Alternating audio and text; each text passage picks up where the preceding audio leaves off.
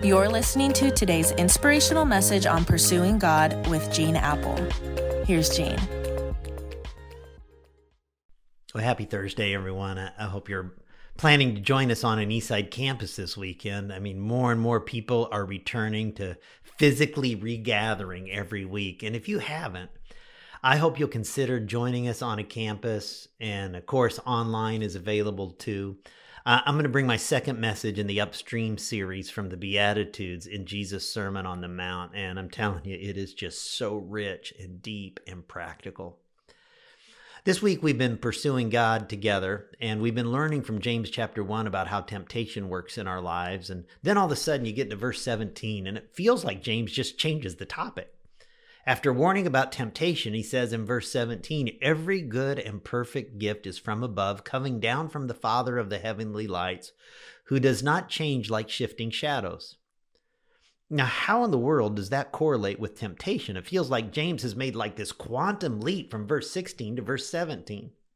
But consider this James is saying, don't ever forget the sheer goodness of God.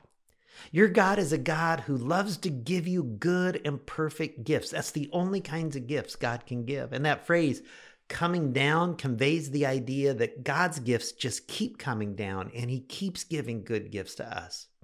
And all those desires you have for food, for drink, for money, for relationships, God is capable of meeting all those desires in ways that you don't have to sin to get them. You don't have to shipwreck your life for those desires to be met.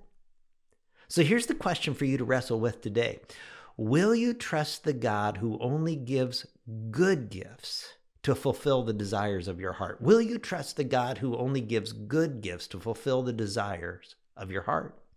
James is saying from the beginning of history, this God who has never changed has met the desires and wants of his children who trust him.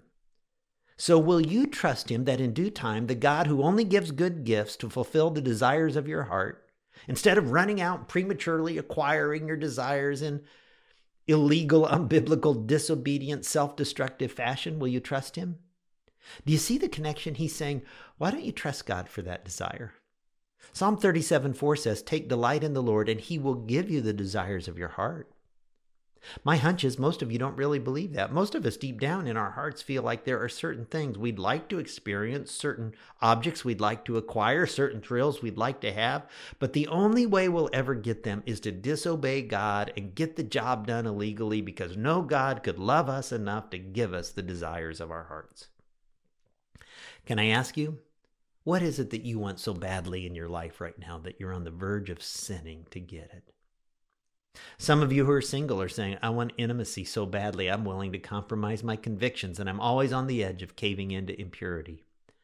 And God would say, Delight yourself in me, and I'll give you the desires of your heart. God will do it in His time, His way. You don't have to sin to get it. Some of you want a new job, a new position so badly you can taste it and you're about ready to lie on a resume or step on a colleague to get a promotion. And God would say to you, Delight yourself in me, and I will give you the desire of your heart. So, will you trust the God who only gives good gifts to fulfill the desires of your heart? When I made the decision to go into ministry many years ago, there were some secret desires in my heart that I gave up. And you'll probably laugh at this, but one of them was a career in politics. When I was in seventh grade, I got really turned on by the study of civics, and it created a desire in me to be a difference maker in our nation. I love to lead. I love to inspire others to make a difference. And I got involved in a few political campaigns. I went to political headquarters, collected buttons and materials, and listened to politicians speak. But when I made the final decision to go into ministry, in some ways I thought I was like giving up that opportunity to lead and to inspire others to make a difference in the world. But now that desire is satisfied in ways that I know no career in politics would have ever been able to do. I mean, by God's grace, I not only get an opportunity to make a difference in this world, but in the world to come also, forever and ever and ever. Politics couldn't hold a candle to that one for me. God has given me the desire of my heart. Friends, the moment a routine attraction becomes a runaway attraction, stop whatever you're doing and get on your knees and say, God, I don't want to acquire this desire in an illegal, self destructive, spiritually harming fashion. I'm going to delight myself in you and know and trust that someday You'll give me the desires of my heart, and I won't have to sin to get them. God, thank you for this promise in your word. Thank you for being a good God. Thank you for giving us the desires of our heart. If we'll just trust you, your time, your way, your wisdom, your path, your truth. You're so good. And we lift our prayers in Jesus' name and for his sake. Amen. Hey, thanks for being here today. Catch you tomorrow.